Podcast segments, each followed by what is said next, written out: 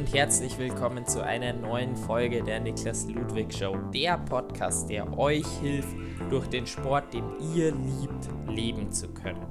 Wie ihr alle wisst, hat mein Podcast das Ziel, Athleten dabei zu unterstützen, dass sie von dem Sport, den sie lieben, leben können und unbeschwert ihre ganze Zeit in ihren Sport investieren können. Durch zum Beispiel Corona, Verletzungen, längere Krankheiten, schwache Jahre, Schwangerschaften bei Frauen oder dann einfach das Alter, sind wir als Sportler wirklich enorm vielen Risikofaktoren ausgesetzt. Und deswegen gehört für mich zu dieser Unbeschwertheit dazu, gegen solche Krisen abgesichert zu sein. Und deswegen arbeite ich seit Jahren mit Swiss Life Select zusammen, die mich bei all meinen Finanzfragen unterstützen, mir viel Arbeit abnehmen und einfach insbesondere Nerven sparen. Das Entscheidendste an dieser Dienstleistung finde ich die Best Select Garantie, da wirklich auf die persönliche Lebenssituation geschaut wird, dann die persönlichen Ziele dazu betrachtet werden und danach der Finanzplan gemeinsam mit Hunderten von Partnern erstellt wird. Mein gemeinsames Finanzziel mit Swiss Life Select ist zum Beispiel auch nach der Profikarriere weiterhin meinen Traum leben zu können, weil sich mein Lebensstandard durch zum Beispiel Mieteinnahmen, automatisch finanziert. Die Unterstützung, die ich dort erhalte, gibt enorm viel Sicherheit und deswegen möchte ich dich bitten, dass du dir selbst den Gefallen tust und dich über die Links in den Show Notes näher über Swiss Life Select informierst. Bei Fragen darfst du dich sehr gerne gleich an Dominik Köhne per E-Mail melden. Heute ist eine Episode, auf die ich mich sehr freue, nämlich äh, mein heutiger Gast ist der Till Schenk. Ich habe mir eigentlich so die Frage gestellt, ja, wie stelle ich ihn den am besten vor, weil der macht einfach so viel, macht irgendwie Fotos, macht irgendwie Videos, Eventkommentator scheint sein Hauptjob zu sein und eigentlich tourt er ständig durch die ganze Welt, auch wenn gefühlt alles zu ist. Ähm, ja, da dachte ich mir, eigentlich passt der Satz am besten Convinced that life is awesome, was sich halt irgendwie durch all so seine Projekte zieht, egal was es ist, ob es jetzt halt ein Kommentatorenjob beim World Triathlon in, in Valencia ist, der alltägliche Coffee Ride oder dann halt doch mal eine Tour durch Westafrika. Irgendwie ja, erzählt er alles mit einem Grinsen. Gerade eben auch von einem Fahrradsturz hat er ein ganz schön großes Grinsen währenddessen äh, auf den Lippen gehabt im Vorgespräch, wo ich, ich konnte nicht hinhören, weil es echt einfach nicht gut angehört hat. Aber irgendwie scheint der ganz positiv drauf zu sein. Also freue ich mich wirklich auf den Podcast. Äh, ja, Servus Till. Ja, danke dir, mein Lieber. Ich muss das gleich mal korrigieren an der Stelle, gell? Also dieses Grinsen, als ich über den Crash erzählt habe, stammt nicht, weil ich den Crash so gut fand, sondern weil ich dankbar dafür bin, dass unter den Umständen nicht mehr passiert ist. Ja, so, jetzt, das ist. Jetzt, jetzt Nur, dass wir, wir da mal drüber gesprochen haben. Jetzt haben wir es schon so angeschnitten. Jetzt wollen wahrscheinlich alle wissen, ja, von was quatschen wir denn äh, gerade. Erzähl doch einfach mal nochmal. Ähm, ja. ja, mir ist einfach in der Abfahrt das Hinterrad weggegangen auf einer nassen Stelle in der Kurve. Und dann konnte ich das noch kurz auffangen und dachte wirklich schon im Kopf so, jawohl, geschafftes Ding. Und dann war ich aber so weit zur Seite ge gedriftet, dass da die Tannennadeln rumlagen. Und dann hat es mich endgültig rumgerissen.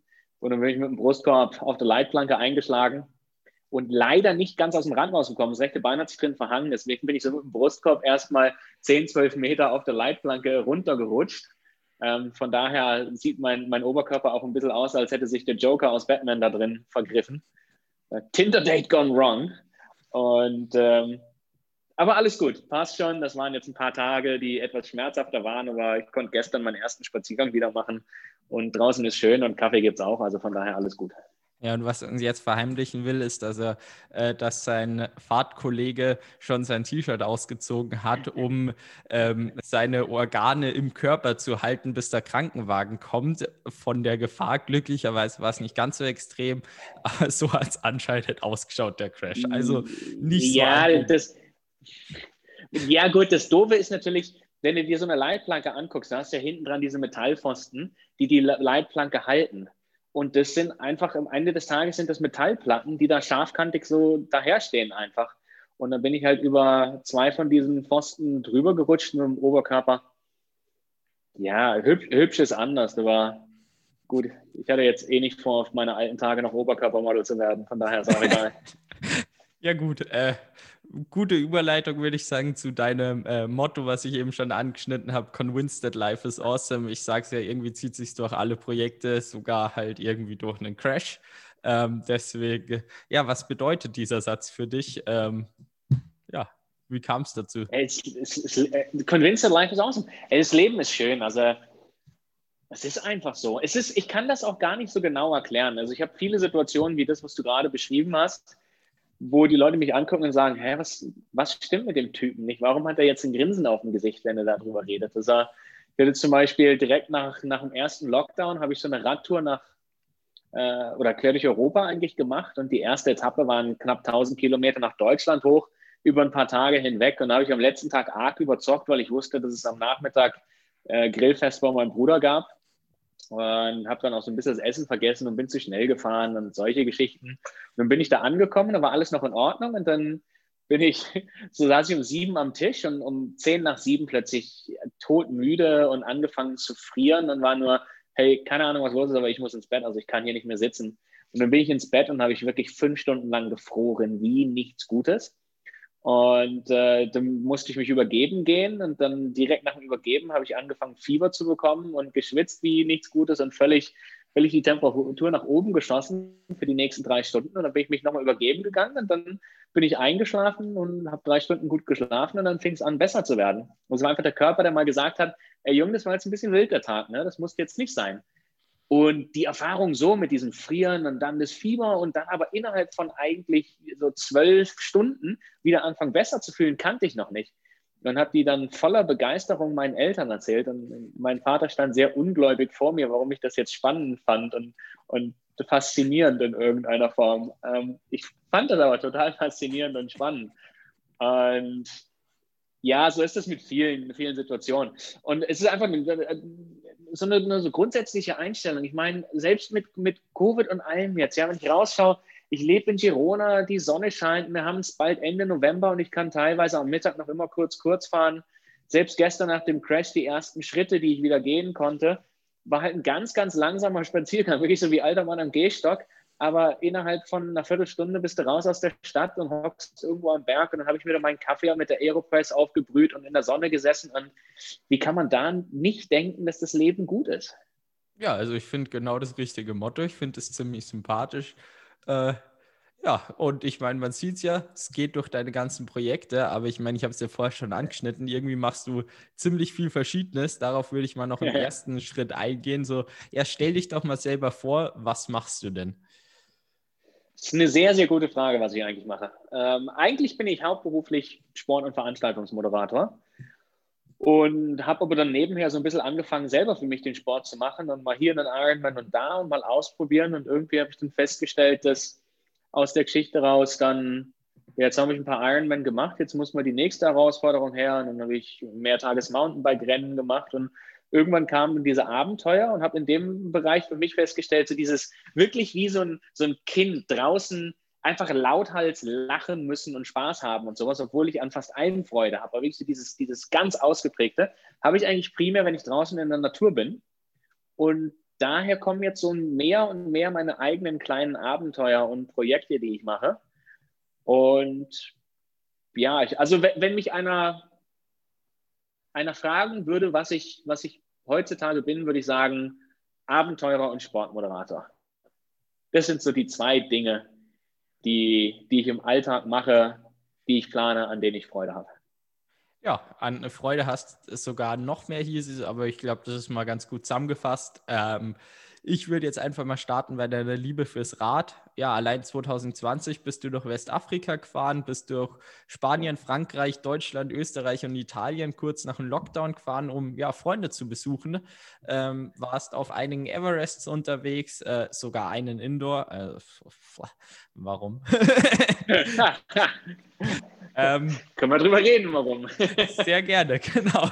Ich wollte jetzt eigentlich fragen, äh, an welche Tour du die beste Erinnerung hast, aber dann starten wir doch gleich mal bei, warum denn Indoor, äh, ja, Indoor Everest? Was für das Swift Achievement? Gar nicht mal, wenn ich ehrlich bin. Also das ist, eine, das ist eine ganz spannende Sache, die, die eigentlich nicht nur bei Swift ist, also nicht nur drin Swift Achievements oder sonst irgendwas, sondern äh, ich habe hab mich selber stark verändert in den letzten Jahren. Ich kann dir nicht erklären, warum oder was passiert ist. Ähm, ich war auch immer einer, der so Downhill-KOMs auf Strava gejagt hat und sowas. Das ist alles komplett weg und interessiert mich kein Stück mehr. Genauso die Achievements eben nicht, weil ich will einfach wenn ich auf dem Rad bin, ich will ich einfach Spaß haben. Das heißt, ich mache nur Sachen, die mir Freude machen, die eine Herausforderung sind in einer gewissen Form und, und so ein Kram. Und dieses Indoors Everesting, das war einfach, weil länger schon ein Everesting draußen mal geplant. Ich hatte noch nie eins gemacht. Jeder hat mir erzählt, wie hart die Dinger sind und so weiter. Und irgendwann habe ich mir im Lockdown gedacht, naja, dann gut, jetzt kannst du es nicht machen draußen, wann du willst, aber dann probier doch mal drin. Weil die Bedingungen drin sind natürlich wesentlich einfacher. Du kontrollierst die Temperatur.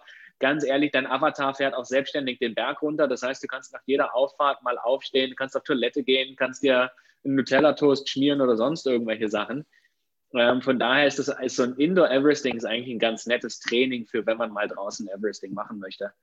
Und davon abgesehen, hey, ich, ich wohne alleine und wir hatten neun Wochen komplett Lockdown. Was hätte ich denn tun sollen? Irgendwie muss ich mich ja unterhalten. Ja, gut, ab und zu hast du dann auch nach außen unterhalten mit deinen ganzen Kurzvideos vom Lockdown. da war schon auch einiges ja. Amüsantes dabei. ja, aber ganz witzig. Also, das war, das war nie so geplant. Tatsächlich. Ich habe so ein Video gedreht, ein ganz kurzes am Anfang, wie ich wirklich so mit bekleckertem T-Shirt und völlig abgewrackt hier an der Wand saß und irgendwas getrunken habe. Und wir so, und hey, hey, hey, die Effekte des Lockdowns. Und die Leute fanden das ganz witzig. Und dann ist, ist das Ganze irgendwie ein bisschen eskaliert. Und dann sind diese Lockdown-Diaries gekommen, die super waren. Die haben, die haben mich großartig unterhalten. Und äh, ich war sehr überrascht, wie, wie Menschen in meinem Freundeskreis, die ich eher als gebildet und konservativ einschätze, die Dinger sehr gefeiert haben und sehr viel Spaß daran hatten. Also ich glaube, es war tatsächlich irgendwie ein großer Bedarf dafür da. Ich habe einfach wieder gesehen, dass es mir einfach viel Spaß macht, Leute zum Lachen zu bringen. Ja, das machst du auf das machst du auf jeden Fall ganz gut. Ähm, ich wollte jetzt eigentlich noch auf eins von deinen Projekten raus, eben dieses yeah. Jahr. Ja, welches ist denn so das Highlight gewesen? Boah, das ist natürlich ganz, ganz schwer herauszunehmen. Aber wenn ich jetzt, jetzt eins wählen müsste, dann klar Afrika. Ja, also die waren, die waren alle großartig. Ähm, dieses nach dem Lockdown war natürlich was ganz, ganz anderes. Das war eine von der Herausforderung her bei weitem nicht so, wie es Afrika zum Beispiel war auf dem Rad, aber es hatte einen ganz anderen Hintergrund. Es war wirklich eine große Runde fahren, Freunde besuchen. Ich habe auf dem Weg so Stationen abgeklappert. Ähm, irgendwas ist gerade passiert. Entschuldige. Alles gut. Ähm, ich habe gedacht, für eine Sekunde, ich habe dich verloren. So Stationen abgeklappert die äh, Urlaubsorte als Kind waren äh, in, in der Provence und so ein Ort. Also wirklich eine, eine coole Tour da gemacht und habe dann auch, ich war eine ganze Zeit im Mornwirt äh, am Fuschelsee und habe dann da so lustige Sachen gemacht wie äh, mit, mit, einer Schwimmboje nur ein paar Laufschuhe rein und dann ein Seecrossing und dann auf der Gegenseite in, in kurzer Hose und nur Laufschuhe und dann über den Berg wieder zurück und äh, gelaufen und solche Sachen. Das war schon cool, aber Afrika war einfach ein unfassbares Erlebnis. Das, die einzelnen Dinge, die ich da erlebt habe, die körperliche Herausforderung, wie es mich als Mensch verändert hat, meine komplette Einstellung zu vielen Sachen verändert hat, die, was ich im Vorfeld so nicht erwartet habe.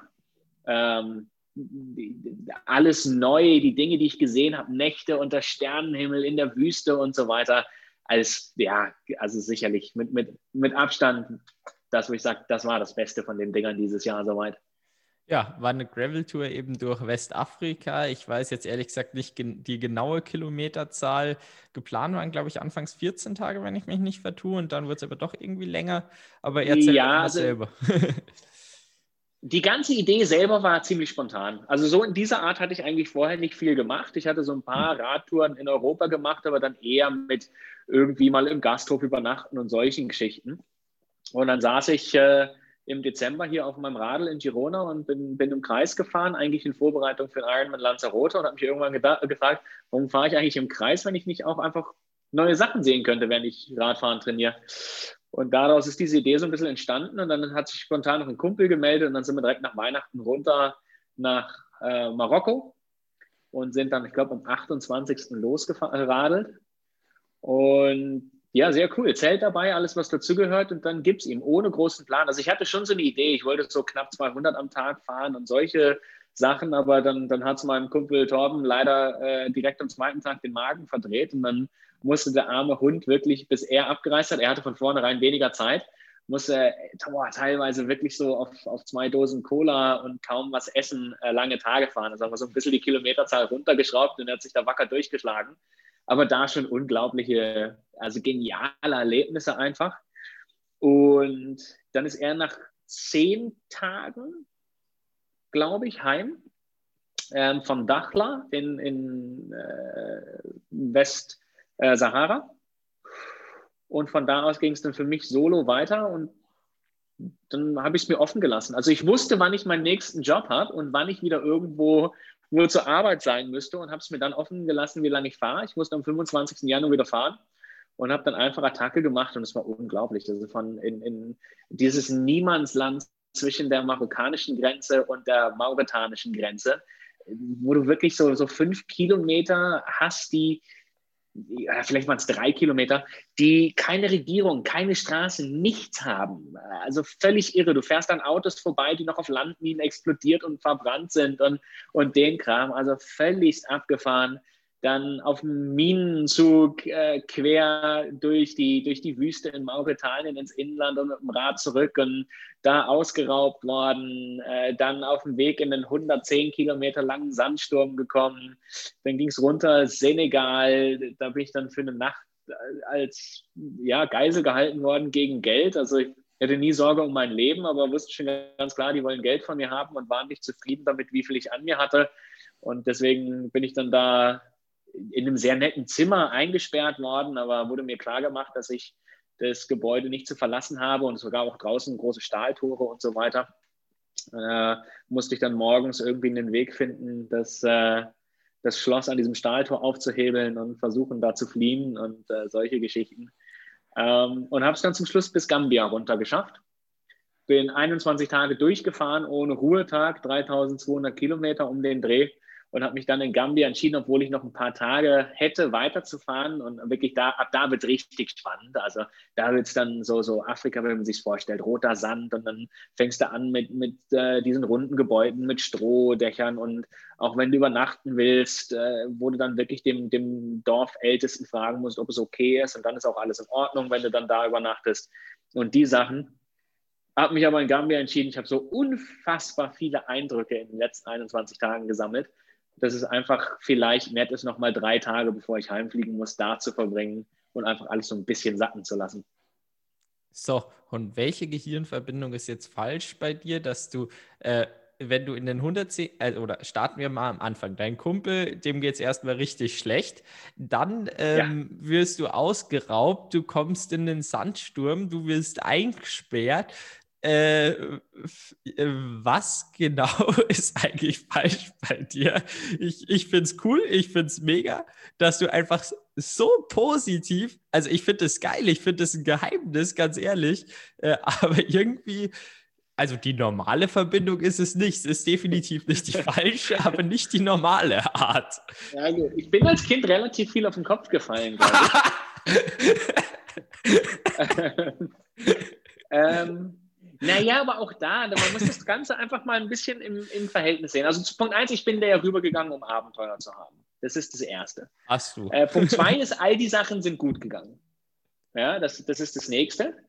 Ähm, viel davon war einfach eine, eine, ja, also einfach eine großartige Erfahrung, auch sich selber kennenzulernen. Aber es ist tatsächlich so, also wenn ich jetzt so Situationen habe, wie da diesen Sandsturm oder auch äh, die Nacht festgehalten werden und sowas, da ist nie Angst oder Panik oder sowas, sondern ich habe dieses Ding, dass mein Kopf dann völlig ruhig einfach umschaltet und sagt, so, das ist jetzt in meinen Augen das Sinnvollste, was ich machen kann.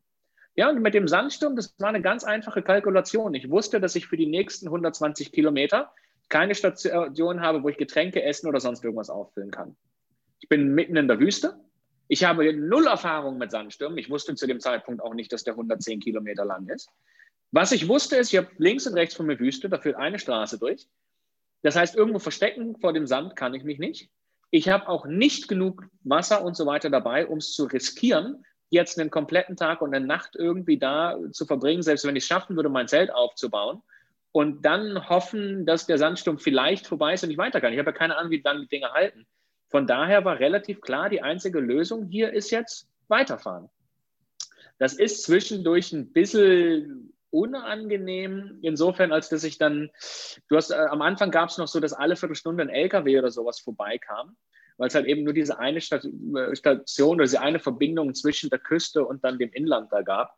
Und da hatte zum Beispiel eine Situation, wo ich an einem Kamel vorbeigefahren bin, das da auf der Straße lag. Das ist eines der schlimmsten Dinge, die ich je im Leben gehört habe. Sterbendes Kamel, äh, uh, das geht durch die Knochen. Und das war offensichtlich von einem LKW angefahren worden. Das ist dann schon so ein kurzer Moment, wo ich mir denke, ha, wenn der ein Kamel nicht sieht, sieht der nicht, wenn der hier angeballert kommt. Aber der Sandsturm wurde dann zum Glück irgendwann so schlimm, dass die LKWs alle äh, anhalten mussten und auch nicht mehr fahren konnten. Und von da hatte ich dann die Straße für mich alleine. Und dann war halt so, ja, in 120 Kilometern gibt es was zu trinken. Versuch doch mal dahin zu fahren. Und es war auch ein tolles Erlebnis. Das war spannend. Mir ist dann noch, noch nach 80 Kilometern das Pedal kaputt gegangen. Ähm, das hat dann einfach noch so ein bisschen die Würze dazugegeben, dass ich dann eher einbeinig weiterfahren musste, mit wenig Druck auf dem linken Pedal, weil mir da immer die Hülse von der Achse gerutscht ist, so nach jeder dritten Pedalbewegung. Dann musste ich wieder so draufschieben. Das äh, war, war spannend. War dann auch kein Reparieren. Ich musste dann noch 300 Kilometer bis nach Senegal so weiterfahren. Aber nee, da, da, da, ich werde da relativ ruhig im Kopf erklären, kann ich dir das nicht, aber ich finde das immer sehr abenteuerlich und spannend. Und ja, bevor es jetzt jemand denkt, ich mag mein Leben sehr, sehr gerne. Also ich habe kein Interesse daran, das vorzeitig zu beenden. Ähm, du möchtest nur einfach aber alles. Solche Herausforderungen so spannender, ja. Ja, genau. Du möchtest halt nur in dieser Lebenszeit, die du hast, einfach möglichst viel mitbekommen. Und ich glaube, es kann ja. nicht jeder davon erzählen, von dem, was du erzählen kannst. Nein, ähm, und es ist ja auch wirklich, man muss es ja realistisch sehen. Ich habe mir das ja ausgesucht. Ich wollte da ja hin. Ich habe mir jetzt nicht einen Sandsturm ausgesucht, aber der Hintergrund, weshalb ich da hingegangen bin, ist, dass wir wachsen alle mit diesen Stereotypen auf, die wir über andere Kulturen lernen und teilweise so, so unbegründete Ängste, die einem eingepflanzt werden von Menschen, die Geschichten erzählen und so weiter. Und also für, für meine meisten Freunde war klar, wenn ich mit meinem Rad da durch Westafrika fahre und dann auch noch diesen Zug ins Inland nehme, da ist ja dann gleich Terrorismus und huiuiui und das Auswärtige Amt sagt, geht da bloß nicht hin und den ganzen Kram. Und das waren unfassbar warmherzige Menschen, die einen willkommen geheißen haben und so weiter. Und es war für mich schön zu sehen, wie nach so diesen, diese ersten zwei, drei Tage, diese ersten zwei, drei Nächte draußen Orte finden zum Übernachten und sowas, habe ich schon gemerkt, wie so ein gewisses Unwohlsein aufgrund dessen, was einem einfach eingepflanzt worden ist, da war. Und das verschwinden zu sehen und einfach wirklich so mal wieder wirklich mit, der, mit dem Interesse am Ende des Tages eines Kindes ohne Ängste oder sonst irgendwas, sondern einfach nur interessiert, Sachen kennenzulernen, neue Kultur kennenlernen, sehen, wie es da gemacht wird, sich darauf einlassen. Das ist einfach phänomenal gut. Ja, ich finde das ein verdammt geiles Mindset, was du da hast. Und wenn man selber sich mal in so einer Situation befindet oder bewusst halt auch eben dieses Abenteuer sucht und dann zu einer Situation kommt, dann eben dieses, ja, ich bin jetzt einfach klar strukturiert, hilft eh nichts und ja, danach, okay, ist gut ausgegangen. Ich meine, meistens ist es ja gut ausgegangen, weil wenn man nicht mehr erzählen kann, dann kann man auch nicht sagen, dass es irgendwie schlecht ausgegangen ist und ansonsten ist es ja irgendwie gut ausgegangen. Äh, ja, also. Ja, du, es müssen ja nicht immer solche Sachen sein, sondern es ist, es ist ganz witzig. Ich bin letzte Woche gefragt worden, was für mich Abenteuer ist. Und äh, es ist, das muss jeder Abenteuer, muss jeder für sich selber definieren, weil die Realität ist doch immer, wir haben so viel vor der Haustüre draußen. Ähm, alleine, so, wir haben jetzt hier momentan eine Tradition, wo jeden Morgen um 6.30 Uhr ein paar Leute runter an den Fluss pilgern und dann machen wir unser Eisbad am Fluss und machen ein Lagerfeuer und dann kochen wir uns da auf dem Campingkocher unseren Kaffee auf und starten in den Tag. Die Sonne geht dann irgendwann auf und dann, dann hocken wir da um, ums Feuer rum. Das Handy bleibt daheim. Das heißt, die ersten drei Stunden am Aufstehen sind ohne das. Das sind, wenn ich mit dem Crosser rüberfahre, sind das zehn Minuten von hier. Aber wer Wer macht denn das? Wer geht wirklich einfach nur mal raus und, und sagt, so, ich starte jetzt mal meinen Tag da draußen. Ich habe die Natur direkt vor der Tür. Ich mache eine Kleinigkeit. Das heißt, das Abenteuer kann alleine sein, ich gehe jetzt an meinen Fluss, draußen und bringe meinen Campingkocher mit und brühe mir mal meinen Kaffee morgens da draußen auf, anstatt immer nur daheim in meinem äh, üblichen Trott. Ja, das heißt, es muss ja nicht Sahara oder sonst irgendwas sein, sondern ey, geht doch einfach mal wieder raus und spielt ein bisschen. Ja, stimmt. Absolut. Ja. Also ich meine, ich muss selber zugeben, ich mache es nicht. Ich habe meine Morgenroutine und so weiter und bin mit der sehr, sehr glücklich. Äh, aber auch das ist eben eine Routine und ist nicht eben. Äh, ja, aber du bist ja auch noch ambitioniert. Von daher ist das ja auch völlig in Ordnung. Genau, ja da, da, muss man du halt. trainierst ja auch was Bestimmtes und so weiter. Genau. Ja, und auch das zum Beispiel, das sehe ich ganz realistisch. Das war bei mir nicht anders. Ich komme ja so von einer, meine Grundgeschichte war, dass ich so von 18 bis 28 keinen Ausdauersport machen konnte wegen Krankheit und Huiuiui. Und dann hieß es von den Ärzten, dass ich nie wieder Ausdauersport machen dürfte und habe mich aus dem rausgearbeitet und habe dann meinen ersten Ironman gemacht. Und für die nächsten drei Jahre war ich komplett getrieben, weil halt einfach dieses, dieser sportliche Ehrgeiz alles da war. Und ich glaube, das ist ganz normal. Da, da muss man auch mal durchgehen, wenn man sportlich ist. Und es hat sich ja von mir auch erst über die Jahre hin entwickelt, dass ich immer weniger getrieben von sportlichen Zielen und mehr getrieben vom Abenteuer da draußen bin. Ähm, das heißt, du solltest deine Zeit auch gar nicht da draußen am Fluss verschwenden, höchstens vielleicht am Ruhetag, weil du musst ja noch trainieren und schneller werden. Ja, genau. Nee, aber so grundsätzlich, dass es eben auch im Alltag die Abenteuer gibt, darauf wollte ich jetzt hinaus. Ich meine, man muss dann halt immer schauen, wie kann man es in seinen eigenen äh, Lebensstil ähm, involvieren. Ich meine, dein Lebensstil erlaubt es definitiv irgendwo mehr als meiner, aber das heißt ja nicht, dass ich es nicht machen kann. Ja, klar. Logisch. Jeder kann es machen. Jetzt, du kannst alleine deine Tradition, die, also ich komme vom Dorf. Ja, das heißt, ich bin als Kind aufgewachsen mit diesen unglaublich verhassten Sonntagsspaziergängen. Ugh. Spazieren gehen mit den Eltern, die Seuche. Aber okay, man geht bei uns halt spazieren am Sonntag. So, super. Aber also es ist toll, gehst raus, ist ein bisschen frische Luft und so weiter. Ja, nimm doch aber einfach mal einen Campingkocher mit, hock dich doch mal da oben hin, mach doch mal was, was draußen ist. Oder mach ein kleines Lagerfeuer oder sonst irgendwas. Ja, unterbrichst deinen Spaziergang, hockst am Berg, schaust aufs Tal runter, und, und machst was, was du sonst üblicherweise nicht machst. Ich kann dir sagen, nimmst eine Aeropress mit und einen kleinen Campingkocher, fühlt sich schon dein Spaziergang sofort nach Abenteuer an. Das ist großartig. ja, das glaube ich. Abenteuer ist irgendwohin auch äh, ja so die Selbstständigkeit, in die du dann gegangen bist, über eben ähm, ja größtenteils halt als Sportkommentator. Wie kam das denn dazu, dass du ja ist jetzt auch nicht der Standardjob, würde ich sagen, Sportkommentator. Wie kam es denn dazu? Äh, die Moderation war eigentlich ein Kindheitstraum, aber wie sich das gehört, ich bin nicht schön konservativ aufgewachsen. Junge, lern erstmal einen anständigen Job, bevor du sowas machst. Ne? Damit du immer was hast, wenn es nicht klappt, was du machen kannst. Und dann hatte ich eigentlich auch in der Hotellerie einen ganz coolen Job und habe mich davon ablenken lassen für ein paar Jahre.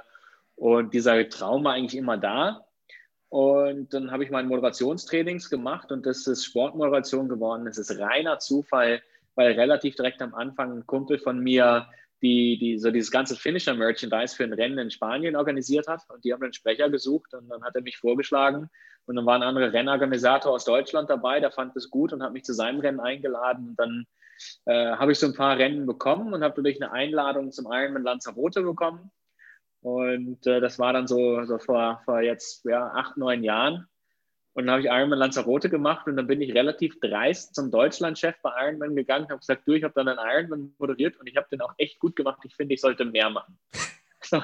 und ähm, das war am Ende der Saison. Dann sagte der, ja gut, dann ruf mich halt im April nochmal an. Und dann habe ich ihn im April angerufen und sagte, pass auf, ich habe hier beim Ironman Frankfurt von einem Sponsor so eine Power Station draußen auf der Laufstrecke. Die brauchen einen Moderator können wir dich ja mal anschauen. Und dann lief das gut und dann von fortan hat er mir bei seinen Rennen die Finishline gegeben und so ist das alles entstanden, ja. Ähm, war aber auch wirklich so, ich habe ich hab einen guten Job in der Hotellerie gehabt. Ähm, also kann mich nicht beschweren. Ich habe jahrelang als Concierge gearbeitet. Ich war in New York unterwegs, in LA und ein sehr, sehr cooler Job in seiner Form.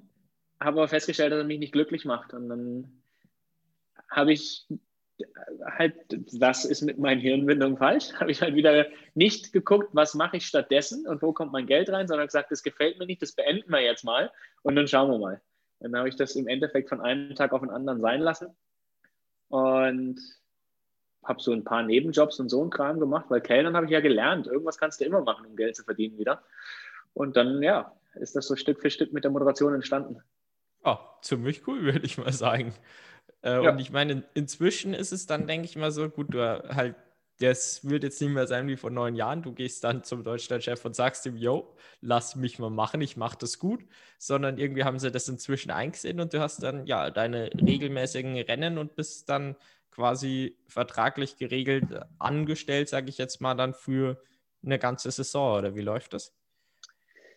Ich habe ziemlich viel Glück über die letzten Jahre gehabt, dass keiner festgestellt hat, dass ich überhaupt nicht weiß, was ich da tue. Äh, das ist schon mal, schon mal ganz gut. Ja? ähm, äh, ich ich habe ganz, ganz, ganz viel Glück gehabt, muss ich sagen, dass es relativ zügig gut lief. Das heißt, ich habe mich nie einer Agentur oder sonst irgendwas angeschlossen und ich habe nie feste Verträge eingehen müssen. Ähm, das heißt, ich mache das bis heute Freelance, werde von den Veranstaltern oder teilweise von Sponsoren gebucht. Es geht ja weit, mittlerweile weit über die, die Sportmoderation hinaus. Also ich mache jetzt für viele von, von den Firmen äh, Produktlaunches, Pressekonferenzen. Ich mache völlig außerhalb vom Sport so Jahresfeiern, politische Events, so ein Kram. Ähm, konnte mir das immer bewahren, dass ich das freiberuflich machen konnte oder kann, was eine sehr, sehr schöne Sache ist. Die Freiheit zu haben, selbst wenn ein Veranstalter mich gut fand, ich aber den Veranstalter nicht gut fand, sagen zu können, nö, ich komme im nächsten Jahr nicht wieder, ist, ist eine sehr schöne Freiheit. Ja, das äh, klingt definitiv so. Dein äh, Grinsen auf äh, den Lippen unterstreicht es definitiv ja. auch. Wie, ja. war, wie, war, das dann jetzt in dem Jahr? Ich meine, Events war ja nicht so viel und auch Firmen waren dann eher vorsichtig mit äh, Ausgaben. G ging dann irgendwie was? Relativ wenig. Äh, das Jahr war jetzt echt schwach. Hätte besser gehen können gar kein Thema. Äh, ist nicht ideal, möchte jetzt ungern noch so ein Jahr haben, wenn ich ehrlich bin. Aber auf der anderen Seite haben sich daraus wieder großartige Sachen entwickelt fürs nächste Jahr, über die ich jetzt noch nicht so viel reden möchte. Aber ich glaube, es passiert einiges fürs nächste Jahr, auch so ein bisschen weg von der Moderation hin zu meinen Hobbys, wo ich so ein bisschen meine anderen Hobbys etwas mehr zum Beruf machen kann. Ja, das ist doch äh, sehr, sehr cool. Ich wollte gerade sagen, äh, du hattest dann auch ein bisschen mehr Zeit jetzt in dem Jahr, hast unter anderem ja irgendwie äh, das Fotografieren ein bisschen aktiver gemacht und auch äh, ja, Videos von euren Gravel-Touren und so weiter aufgenommen. Nichts, was jetzt irgendwie kommerziell ist, aber irgendwie deine Zeit hast du ja doch, äh, hast du irgendwie wieder was gefunden, was du tun kannst. Ja, ja, doch, ganz klar. Einfach mal ein paar Sachen ausprobieren, ein bisschen Spaß haben da draußen und ähm, auch, auch ein bisschen aktiv am nächsten Jahr geplant. Und momentan sieht das ganz gut aus, dass das, das 2021 ein sehr gutes Jahr wird. Ja, das, das ist doch sehr erfreulich und dann hoffen wir jetzt auch mal mit Impfstoff und so weiter, dass da äh, dann zumindest unter bestimmten Hygienemaßnahmen eigentlich wieder viel geht. Ähm, aber ja, da kann man noch nichts hundertprozentiges sagen. Das sieht man dann, ob was stattfindet oder nicht. Jetzt muss man sich darauf vorbereiten, dass. Ja, aber das ist genau das Ding. Das ist halt auch so, man muss sich halt jetzt einfach mal entscheiden, plane ich die ganze Zeit in Richtung von, oh, hoffentlich ist es bald mal wieder ohne Covid möglich oder akzeptiere ich einfach, dass es aktuell da ist und gucke mal, hey, was kann ich denn während Covid machen? Ja, also es gab ja auch so, so Leute, die eine sehr starke Meinung dazu hatten, dass ich nach dem Lockdown mit meinem Rad durch Frankreich und Deutschland, Österreich, Italien und so weiter gefahren bin ja, wie ich das denn machen könnte während Covid und so verantwortlich, äh, unverantwortlich und so weiter. Wo ich auch nur sagen kann, pass mal auf, du Kasper, ja, wenn ich da draußen meinem Rädchen durch den Wald rolle und nachts im Zelt äh, übernachte, habe ich wesentlich weniger Kontakt zu Menschen, als wenn ich hier morgens ins Café spaziere, wo andere Menschen sind und hoi. Und daher, ähm, also es ist ganz viel möglich, auch, auch während der Zeiten jetzt. Ähm, Habe ich zumindest das Gefühl. Also ich hatte, ich hatte ganz coole Abenteuer dieses Jahr. Ja, warum wundert mich nicht, dass genau von dir die Einstellung kommt, die ich sehr, sehr gerne wesentlich häufiger hören würde, von wegen einfach schauen, was während Corona geht, weil nach dem Motto lebe halt ich auch. Also ich meine, ich hatte definitiv das geilste Jahr, was ich bis jetzt so hatte. Ich meine, ich habe meinen Ironman trotzdem machen können, obwohl er in Klagenfurt ausgefallen ist kam definitiv dem Traum vom Profisport ein ganzes Stück näher und äh, bin damit extrem glücklich. Und eben, das geht irgendwie ja auch, obwohl halt kein Corona ist. Äh, obwohl Corona ist. ja, ja, also es, es, ist ja noch so. Es ist ja, ich habe so viel gehört von wegen, oh, Sportevents werden alle aussterben und so weiter. Ich mir denke, na, die werden sich sicherlich verändern, aber Sportevents haben ja auch nicht immer existiert. Die sind ja auch mal aus dem Nichts gekommen und man hat sich angeguckt, wie funktionieren denn Sportevents in unserer jetzigen Welt. Und dann müssen wir halt jetzt vielleicht mal schauen, wie äh, Sportevents in der Corona-Welt funktionieren. Und wenn ich mir angucke, was in den letzten Monaten passiert ist, stellen sich auch sehr viele Veranstalter da neu drauf ein. Verstehe mich nicht falsch. Das ist, Corona ist scheiße. Ähm, ist scheiße für viele Veranstalter und so weiter. Und es sind auch viele Rennen, die vom Markt verschwunden sind, leider. Es ist einfach so. Ähm, und es ist sehr, sehr traurig. Aber ich, ich bezweifle sehr, dass Sportevents komplett aussterben werden. Ich habe da mal meine argen Zweifel. Ich glaube es auch, selbst wenn es dann, also rein theoretisch nicht mehr die Veranstalter gibt, es gibt ja immer noch die Leute, die dann Bock haben auf Sportevents und dann entwickelt sich halt wieder Neues. Also es sterben ja nicht die Leute ab mit der äh, Ambition, zumindest nur in einem sehr geringen Maß, sonst kommen auch immer wieder neue dazu. Absolut. Ja. ja.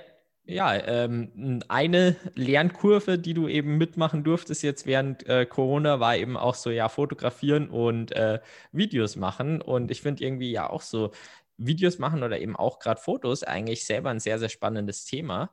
Und äh, deswegen würde mich mal so interessieren, ähm, eben zum Beispiel jetzt deine äh, Gravel-Touren, die du jetzt immer wieder äh, ich glaube, größtenteils mit Nick Kestelein und mit Jan Frodeno, äh, wo du unterwegs warst. Ich glaube, ein anderes Video habe ich nicht gesehen auf deinem Profil auf jeden Fall. Ja, wo man sich, meistens mit den Buben, ja. Ja, genau. Wo man sich das Video anschaut und sich direkt einfach erstmal denkt, okay, ja, geil, ich habe gute Laune. Wie machst du das? Gute Laune haben. Äh, ja, ich meine, die gute Laune auch vermitteln. Also ich meine, gute Laune haben, das haben wir jetzt ja, glaube ich, schon ein bisschen beschrieben, aber eben dann auch quasi diese Stimmung dann vermitteln. Ja, aber das ist ja ganz einfach, weil die Stimmung ist ja da. Die kommt dann automatisch mit rüber. Also das ist ja wirklich so, ähm, dass die, die zwei anderen Mitturner da, die sind ja auch nur Menschen. Ähm, ja, mal vom sportlichen Erfolg ab, sind die so wie du und ich wenn die rausgehen und Dreck unter den Rädern haben und da Sonne ist, dann sitzen auch die auf dem Rad und jubeln äh, wie mhm. erste Sandburg im, im Sandkasten aufgebaut. ähm, das ist genau das Gleiche. Das heißt, wir haben einfach, wir gehen da raus und haben unfassbar viel Spaß und erwischen uns immer wieder selber dabei, wie wir auf dem Rad hocken und sagen, oh, guck mal, wie das aussieht, unglaublich die Sicht oder was für ein cooler Trail und ähm, die Geschichten. Ähm, das, wenn wir da, das ist wirklich Spielzeit, was wir da machen. Also das ist einfach ein Trüppchen, die unglaublich viel von Herzen Freude darauf haben, draußen in der Natur zu spielen. Und dann ist das auch relativ äh, einfach auf ein Video rüberzubringen. Das heißt, du hast da nichts irgendwie, was irgendwie Plan ist, sondern du machst einfach, du bist da draußen, hast Bock, ein paar Videos zu machen und schaust dann daheim, was kann ich daraus Cooles machen, oder? Ja, ja, also das funktioniert wirklich so. Ich habe noch nicht mal eine Kamera dabei. Ich habe da mein Handy dabei, deswegen siehst du, es gibt relativ wenig ähm, Videos von Single Trails und so, weil irgendwann hören meine Fähigkeiten einhändig über verblockte Trails zu fahren halt auch auf. Aber das ist wirklich, wir, wir, sind da draußen, wir spielen und dann ist so, äh, fährst du über irgendwie eine, eine, eine, einen Sandweg und dann in ein bewaldetes Stück und da kommen jetzt gerade die ganzen Blätter von den Bäumen runter und der ganze Boden sind rote Blätter und sowas. Und dann ist so, wow, ist das schön. Und dann einfach kurz Handy raus, mal draufhalten.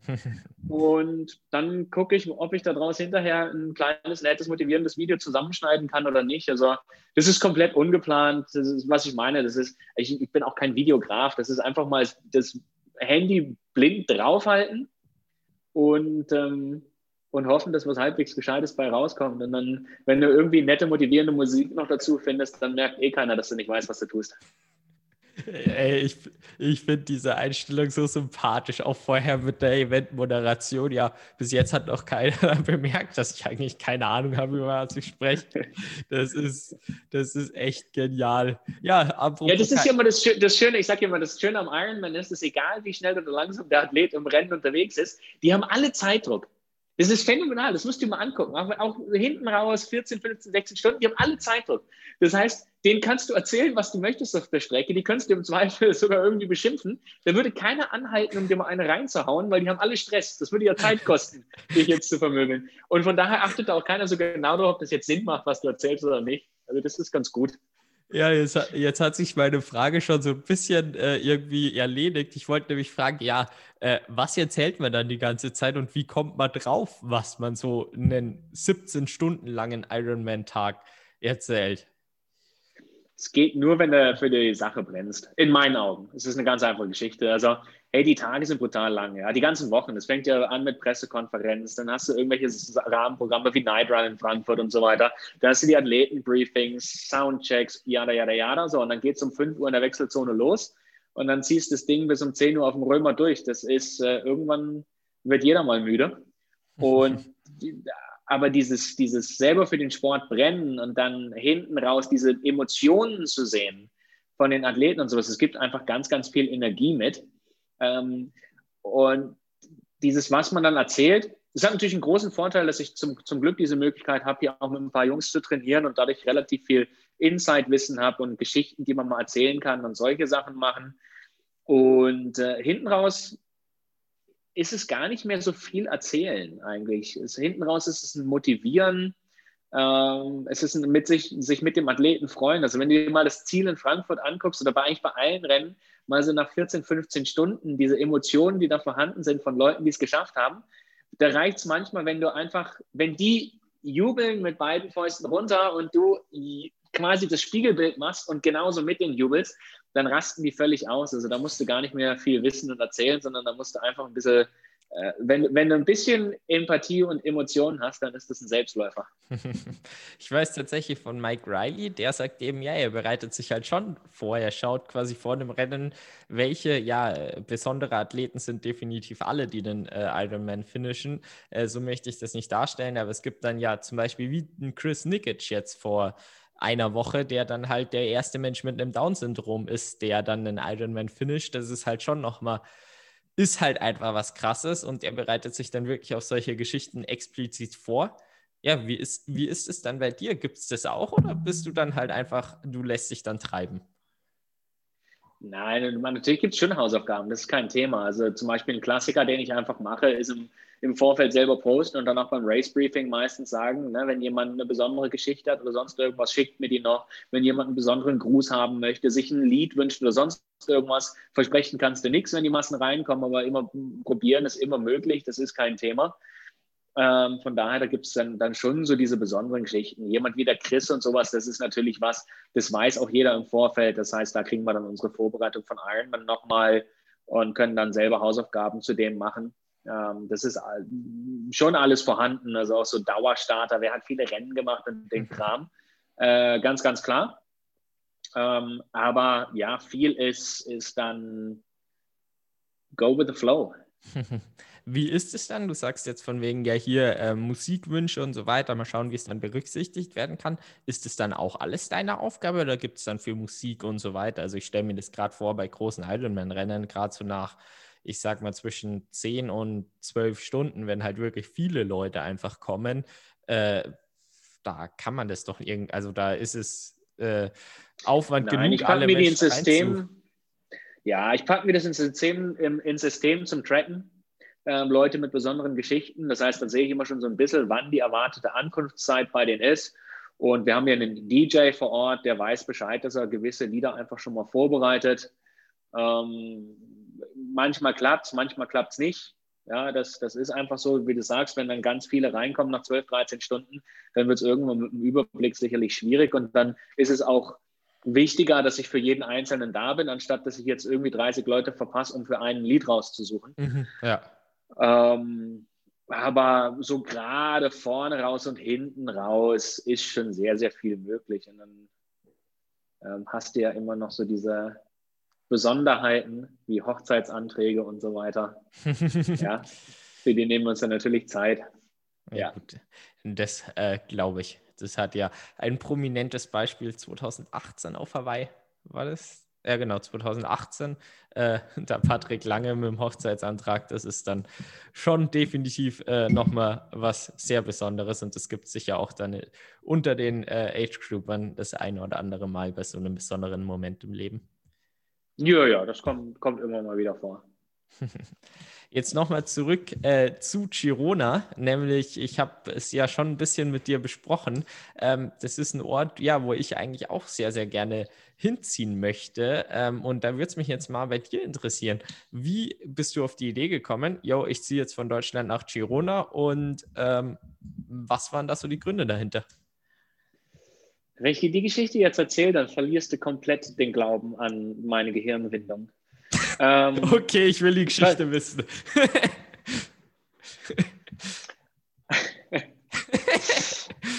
Äh, also pass auf, kurz Zusammenfassung. Ich bin an einem Donnerstag, äh, ich habe zu der Zeit in Dänemark gelebt, bin an einem Donnerstag wiedergekommen, habe am Freitag meine Beziehung beendet mit der Dame, mit der ich zusammengelebt habe, habe am Samstag in 16 Stunden die Wohnung ausgeräumt und bin am Sonntag nach Südafrika zum Cape Epic geflogen.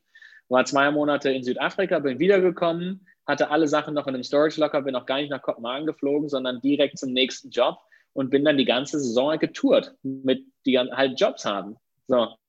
Und äh, dann war der letzte Job auf Mallorca und dann saß ich am Mittwoch da und hatte den letzten Job beendet und habe mit einem Kumpel telefoniert, der gerade von Lanzarote nach Girona gezogen war.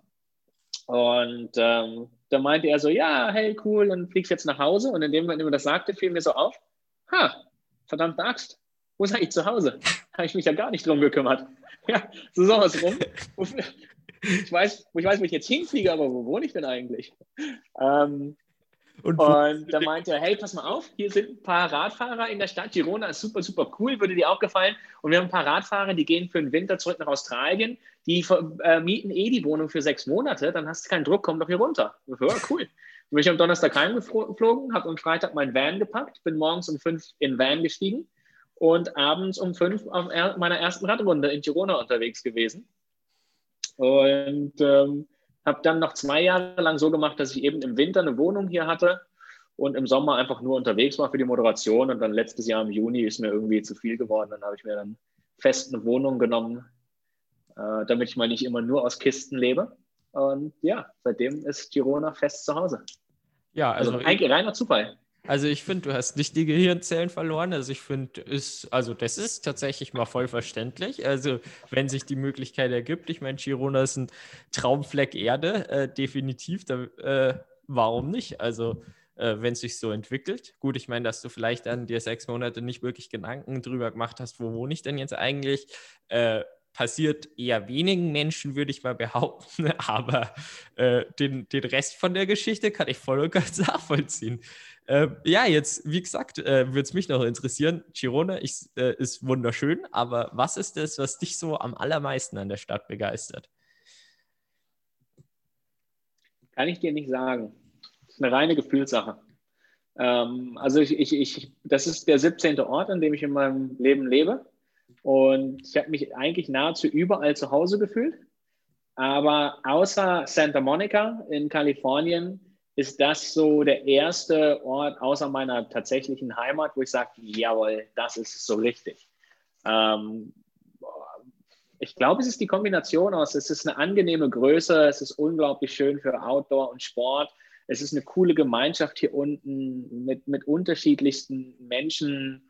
Ähm, ich habe mein, meine wöchentliche Kaffee-Date-Tradition oder, oder alle zwei Wochen mit zum, zum Beispiel nicht mit Jan, sondern mit Jans Eltern. Ja? Ist so eine meiner Kaffeetraditionen. Und dann hast du aber auch irgendwie klassische Radausfahrten halt mit irgendwelchen Youngster-Radfahrern und so weiter. Also wirklich so, so der Freundeskreis ist wirklich von 18 bis, bis äh, Rente äh, für unterschiedlichste Sachen. Und das ist hier unten einfach sehr, sehr cool, ja. Ja, wie ist denn das da unten so? Also ich meine, in, in Deutschland so ein Mindset eben wie du hast, äh, erlebt man doch, würde ich sagen, relativ selten. Äh, da unten ist, glaube ich, schon, also so ist zumindest mal mein Vorurteil der Lage, eben schon mehr einfach aufs Lifestyle und äh, ja, einfach Freude haben. Stimmt das? Ja, hundertprozentig. Was auch daran liegt, dass halt ganz, ganz viele Menschen hier runtergekommen sind, die genauso wie ich ja, so die große Enttäuschung ihrer Eltern sind wahrscheinlich, dass sie nicht Banker oder sonst irgendwas geworden sind, wie man sich das eigentlich vorgestellt hatte für seine Kinder, sondern die hier so einen Unsinn machen, wie durch die Welt reisen und mit Reden Geld verdienen. ähm, also ja, nein, es ist, also es, es gibt ja einen Grund, weshalb ich nicht in Deutschland lebe und dazu gehört sicherlich, dass, dass mir so ein paar deutsche Stereotypen einfach ein bisschen abgehen nicht mein Ding sind. Und das merkst du schon, äh, dass hier unten so diese, also halt, hier unten ist eine ganz andere Spontanität und so weiter. Es ist alles, alles entspannter. Es hilft natürlich, hey, ganz ehrlich, weißt du, klar, morgens ist es jetzt kalt, aber wir fahren mittags noch immer kurz, kurz durch die Gegend und mit Sonne auf der Haut und allem. Das hilft natürlich auch. Dann ist es auch einfacher, ein bisschen entspannter zu sein und immer zu lachen und so ein Kram. Wie ist das im Winter eigentlich in Girona? Also ich meine, ich sehe so irgendwie halt die Durchschnittswerte und so weiter, aber darunter kann man sich nichts wirklich vorstellen. Ähm, wie kalt wird es im Winter? Also kann man eigentlich durchgehen ohne Probleme draußen fahren, ohne jetzt groß Überschuhe oder? Ja. Ja, es kommt ein bisschen darauf an, wie ambitioniert du im Winter bist. Es ist grundsätzlich, du kannst sagen, es ist halt morgens gerne mal drei Grad, aber dann irgendwie ab 11 Uhr trotzdem noch 14, 15 Grad. Okay. Ähm, so, das heißt, die meisten trainieren im Winter kein Riesenvolumen. Also dann langt es ja auch, wenn du einfach mal um 11 aufs Rad springst oder um 12 und ein paar Stunden machst. Ähm, dann ist super. Kannst sagen, dass so eigentlich so ab Mitte Januar bis Ende Februar hast du so vier bis sechs Wochen, wo es am frostigsten wird in der Regel. Dann hast du auch mal ein bisschen mehr äh, Regen, der runterkommt und sowas. Dann kann es schon mal auch den ganzen Tag kalt sein. Aber im Grobschnitt ist das schon ziemlich gut hier unten, ja. Ein ganzen Tag kalt. Das, das würde ich nicht aushalten. Das klingt ja schlimm. Nee, furchtbar, oder? Ja, ja, also ganz, ganz schlimme Geschichte. Ganz ich schlimm. Also ich merke auch echt, wie ich, wie ich mehr, mehr zum schönen Wetterfahrer werde, weil ich sage, ja, warum soll ich dann bei Regen rausgehen? Das ist ja völliger Quatsch, wenn es irgendwie nur einmal alle zwei Wochen regnet. Das ist ja völlig doof. Kann ich ja auch Tee trinken. Ja, stimmt schon. Und gerade wenn man eben dann nicht halt den Trainingsplan vor sich hat, den dann äh, andere Trainingskollegen wie der Jan Frodeno haben, äh, da kann man sich das ja auch eher leisten. Der geht dann halt wahrscheinlich eher auf, mal auf die Rolle. Respekt. Heiden Respekt vor jedem, der Profisport macht. Wenn ich mir äh, überlege, wie häufig ich einfach rausgehen kann und äh, ich habe auch einen sehr, sehr verständnisvollen Coach, muss ich zugeben, an dieser Stelle. Also es ist immer, wenn ich größere Projekte habe, dann bereite ich mich tatsächlich noch mit einem Coach drauf vor die aber sehr, sehr verständnisvoll ist und mich mittlerweile gut genug kennt, dass vielleicht mal für einen Samstag ein FDP-Test angesagt ist und stattdessen äh, so mit Zelt eine, zwei Tage hintereinander sechs Stunden Mountainbike-Tour in die Berge stattfindet. FDP-Test, Mountainbike-Tour mit Zelt, same, same. Ja, ähm, so, und das ist natürlich ein Luxus, den ich mir zum Glück leisten kann, dadurch, dass ich äh, keinen Profisport mache. Das ist total gut. Das ist ja auch die Wahrheit hinter dem, weshalb ich die Sachen mache, die ich mache, weil ich festgestellt habe, je länger die Touren sind, desto weniger merken die Leute, dass ich eigentlich brutal langsam bin. ja, da kann man drüber hinwegtäuschen. Ja, ist natürlich ein Argument. Das heißt ja immer, umso länger äh, es ist, desto entscheidender ist halt der Kopf. Und ich meine, die wenigsten fahren wahrscheinlich irgendwie durch einen Sandsturm. Gut, du hast es logisch beschrieben, dass es eigentlich so die einzige Option war, aber das heißt ja trotzdem nicht, dass es äh, dann viele Leute machen würden. Und dann. Genau. Äh, und was haben wir davon gelernt? Krass. Kinder, geht mehr raus und spielt mehr und fallt als Kinder mehr auf den Kopf, dann habt ihr als Erwachsene mehr Spaß. Genau. Das haben wir heute gelernt. Das haben wir heute ja. gelernt. Ich finde, das ist ein super Schlusswort. Also, das äh, trifft sich perfekt. Das finde ich top. Danke, dass du dabei warst. Danke, dass du die gute Stimmung ver äh, ja, verteilt hast, weil es hat wirklich Spaß gemacht, mit dir zu sprechen. Und ich hoffe mal, euch allen ja, tausend Dank dir. genauso Freude Und, äh, gemacht. Ich, ich, erwarte dich dann als Profi in der Zukunft an einigen meiner Finishlines. Ja, selbstverständlich. Kein Druck, aber die Erwartung ist draußen. Ja, auf jeden Fall. Äh, genau, und wenn, wenn ihr mehr von Till Schenks guter Laune habt, äh, haben wollt, dann folgt ihm doch am besten mal auf Instagram bei Till Schenk Live. Äh, da gibt es immer cooles Zeug. Ich folge da gern. Also, wenn ihr auch Lust habt, da ist ein guter Fleck, um solche gute Laune mitzubekommen. Ja, tausend Dank dir. Hat Spaß gemacht.